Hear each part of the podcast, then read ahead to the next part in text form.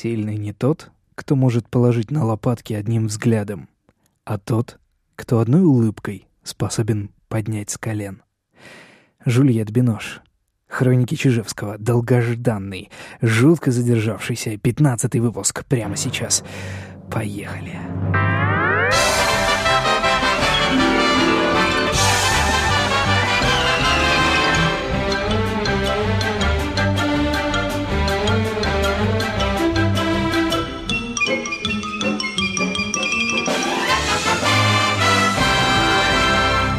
Ребят, вы меня простите за этот выпуск. Ну, сначала простите меня за то, что я так долго не выпускал подкасты.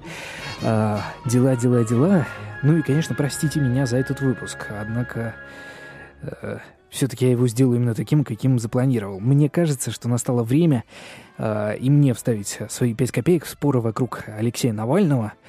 А накал страстей в этих спорах таков, что действовать иногда приходится грубо. Я специально выдержал паузу, для того, чтобы оценить ситуацию, что происходит. Это уже было, по сути, две недели назад, да, когда мы выходили в поддержку Навального, когда людей задерживали на Малой Садовой, когда люди вышли к государственной дуре, простите, Думе, а, а, когда люди вышли к Государственной Думе и а, там, соответственно, заклеили эту Думу наклейками, переименовали ее в Дуру и так далее и тому подобное. Прошло две недели целых, э, я выдержал паузу, и теперь вроде бы как могу даже какую-то серьезную аналитику, хотя она совершенно не злободневная уже, поэтому я буду очень-очень краток. Uh, вот uh, по поводу Навального, по поводу того, что на него сейчас наезжают и так далее, по поводу Бэтмена, вот это вообще фантастика, конечно. Вы знаете, я бы хотел вам сказать, что... Простите еще раз, пожалуйста говно, оно и в Африке дерьмо. Что всегда, с первого взгляда, можно однозначно определить, дерьмо перед тобой или нет. И многие именно в этом и уверены. Что дерьмо, оно и в Африке дерьмо.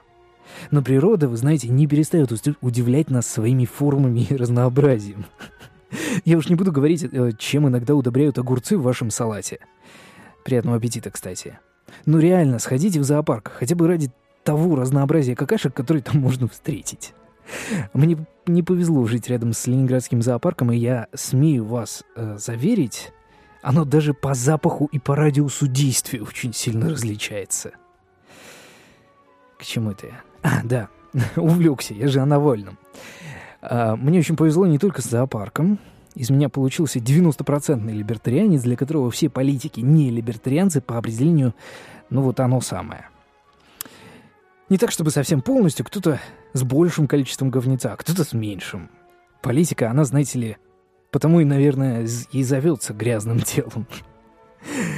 И для меня, как вот для либертарианца, нет существенной разницы между коммунистами, националистами, демократами, монархистами, социалистами и консерваторами.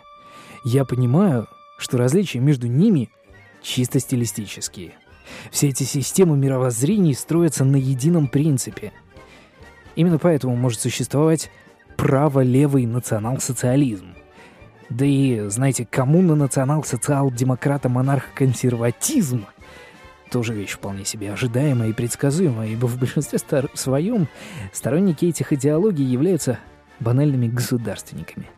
И с точки зрения либертарианца разница между ними, ну, действительно чисто стилистическая – все они выступают за то, чтобы наделить общество какими-то, да, там, э, одушевленными свойствами общества, государства, у каждого по-разному, у каждой идеологии по-разному, но э, общее то, что это группа людей. И все они выступают за то, чтобы ограничить права личности в угоду общественным, государственным, национальным, классовым, каким угодно интересам. Поэтому, когда мне э, предлагают, да, там, выбирать между Навальным и Митрохиным, мне, э, вот у меня такая ситуация, что мне приходится, ну, к счастью, мне, меня не заставляют, да, выбирать между этими двумя людьми. Но если бы я жил в Москве, заставляли. И вот у меня была бы такая ситуация, что приходится выбирать между двумя сортами вот его же.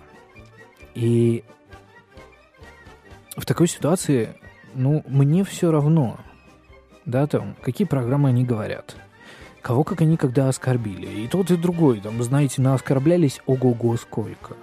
И тот и другой может быть националисты или не националисты, не фашисты там, и так далее и тому подобное. Яблоко тоже очень интересно говорит, что они всегда выступают против фашизма. Да, выступают против фашизма, а против социализма, который имеет с ним одни и те же корни фактически. Нет, у них вполне себе социалистическая программа. Так вот, э, по тем параметрам, на которые обращают почему-то больше всего внимания люди, которые у нас в оппозиции, эти два человека для меня абсолютно равны. И здесь у меня возникает вопрос, чего я хочу от этих людей? Я хочу, чтобы велодорожки в Москве были? Нет. От этих людей велодорожек лично я в Москве не хочу. То есть нет, я бы хотел, чтобы Москва была замечательным городом, и чтобы все петербуржцы завидовали жителям этого города. Но черт побери. Во-первых, я петербуржец, во-вторых, от этих людей требовать велодорожек, ну, это, знаете, юродство какое-то. От этих людей требовать, чтобы у них в программе были какие-то моменты, ну, да, хорошо, если они будут. Но мы же все понимаем, что они туда идут. Не для того, чтобы велодорожки строить на самом-то деле. Они туда идут для того, чтобы показать, что альтернатива существующей власти есть, для того, чтобы э, противостоять этой власти – и сделать в Москве совершенно другую политическую ситуацию. А уже вот те люди, кому они пробьют своими таранами путь, они будут заниматься велодорожками в том числе. И с этой точки зрения для меня гораздо важнее не то, что там Навальный кого-то грызунами назвал. Для меня гораздо важнее, насколько эффективны эти там 2, 3, 4 человека, насколько эффективны люди, которые критикуют Навального, насколько эффективен Навальный. И сравнивая эффективность, да, там, партии Яблоко, вот целой партии Яблоко и Алексея Навального, я вижу, что выигрыш явно на стороне Навального и перевес не в пользу партии Яблоко. Партия Яблоко — это вообще отдельная достаточно история.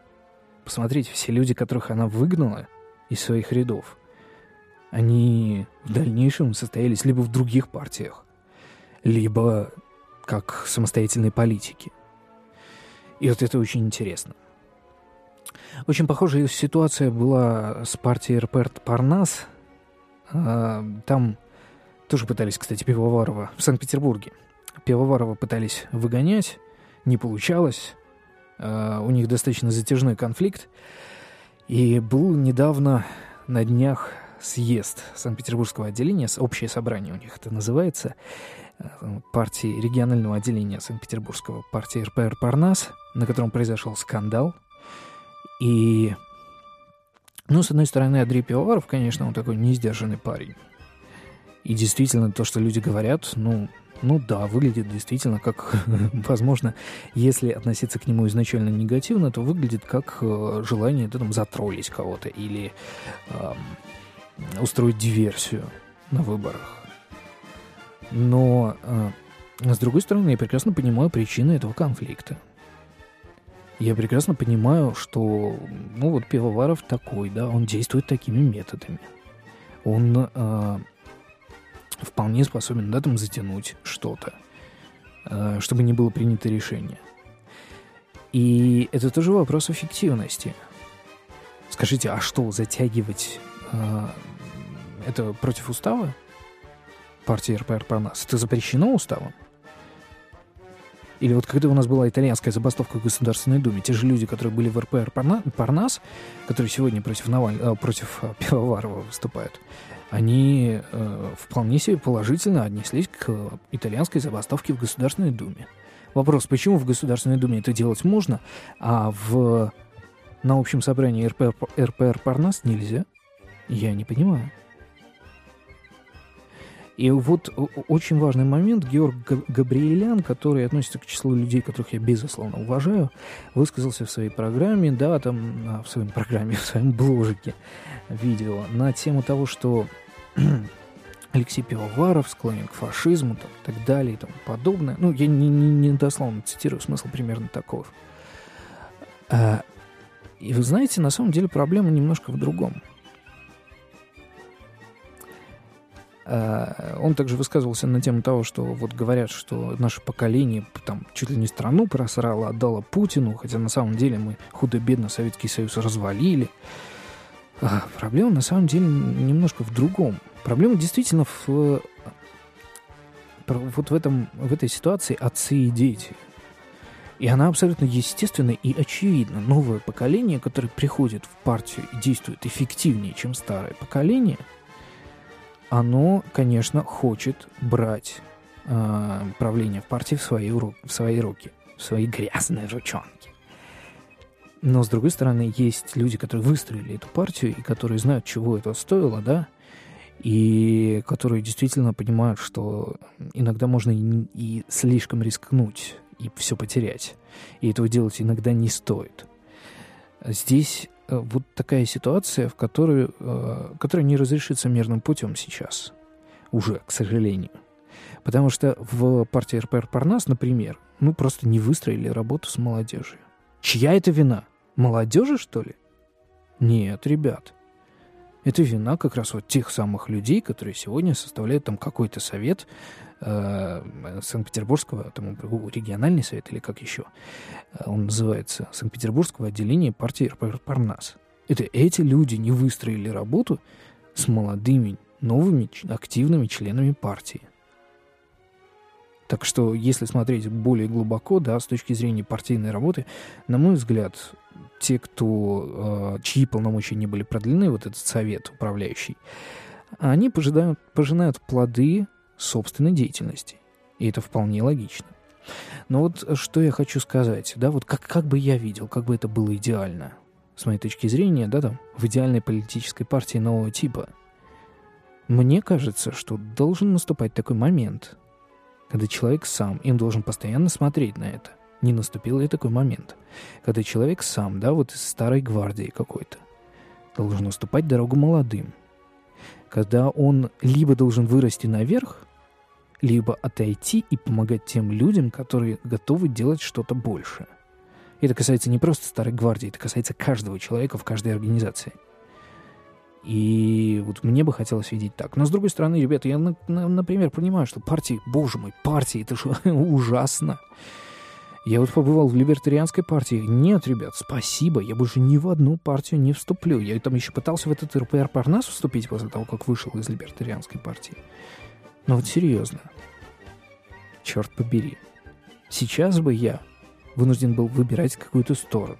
Вынужден был бы участвовать в этих спорах. У меня бы постоянно требовали да, там, высказываться на эту тему как-то. И я понимаю, что на это все я бы тратил огромнейшее количество своего времени, как и было в либертарианской партии. Огромнейшее количество своего времени, сил, энергии и прочих вещей. Зачем оно надо? Посмотрите на Навального. Выгнали из партии, взял, собрал вокруг себя людей, э, очертил проблему и вырос как политик до федерального уровня. Я считаю, что политика должна делаться именно так. Может быть, в будущем те люди, которых собрал Навальный, соберутся в партию, но я не уверен, а нужно ли оно им. Кроме того, здесь есть важный момент, когда у вас вот есть какой-то устав, да, вот этот формализм. Э, мне очень нравится в этом ключе слово формализм, потому что оно напоминает формалин. Когда вы заформалинили вашу всю э, э, партию, ваше объединение, когда вы задавили его, ее в жесткую структуру, у вас возникает такой значительный риск. Ну, во-первых, неэффективность, и вы скатываетесь в неэффективность. Во-вторых, эти же процедуры могут использоваться для еще большего увеличения, а, точнее, уменьшения эффективности э, организации. И это, конечно, а, очень большой риск. Гораздо проще, когда все держится на честном слове, когда все держится на честности членов. Вот у Алексея Навального примерно такая структура, насколько я понимаю. Те люди, с которыми он работает, э, связи с ними, они держатся на честном слове. И это честное слово, черт побери, работает и работает еще как. Яблоку бы так работать. Вот э, яблоко, да, кстати. Бэтмен. Это вообще фантастика, конечно. Я э, не хочу никого не э, обидеть, да, но это тоже касается, да, там и Бэтмена, э, Митрохина, и э, некоторых людей в РПР Парнасе. Вот старая гвардия. И Митрохин тоже, в, в принципе, по сравнению с Навальным, например, это старая гвардия. Но, черт побери, господа, старая гвардия либеральная – Как можно 20 лет быть в политике и, блядь, не научиться держать микрофон? Я здесь должен орать на самом деле, но я не могу, потому что записываю подкаст ночью. Вот я должен орать, потому что за 20 лет не научиться держать микрофон — это просто фантастика. За 20 лет не дойти до того, что внешний вид для политика означает очень-очень многое, это тоже просто фантастика. Не работать над собой, оставаться в начале 90-х годов, ребят, в современных условиях нельзя.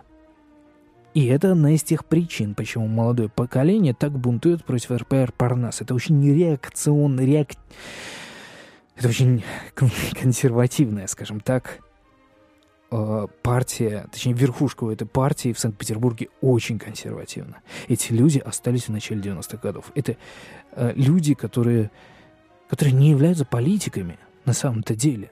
Что они делают в политике, я не понимаю. Даже тот же самый Георг Габриэлян. Что эти люди делают в политике? Я не знаю. Это были хроники Чижевского.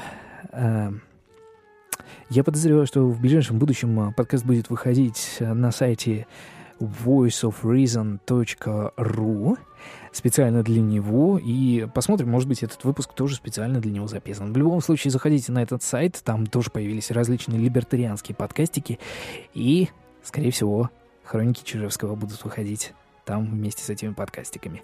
Пишите мне на чидим собакачидим.ру, подписывайтесь в wiki.com slash чипот и обязательно, обязательно, обязательно комментируйте мои выпуски. Пока.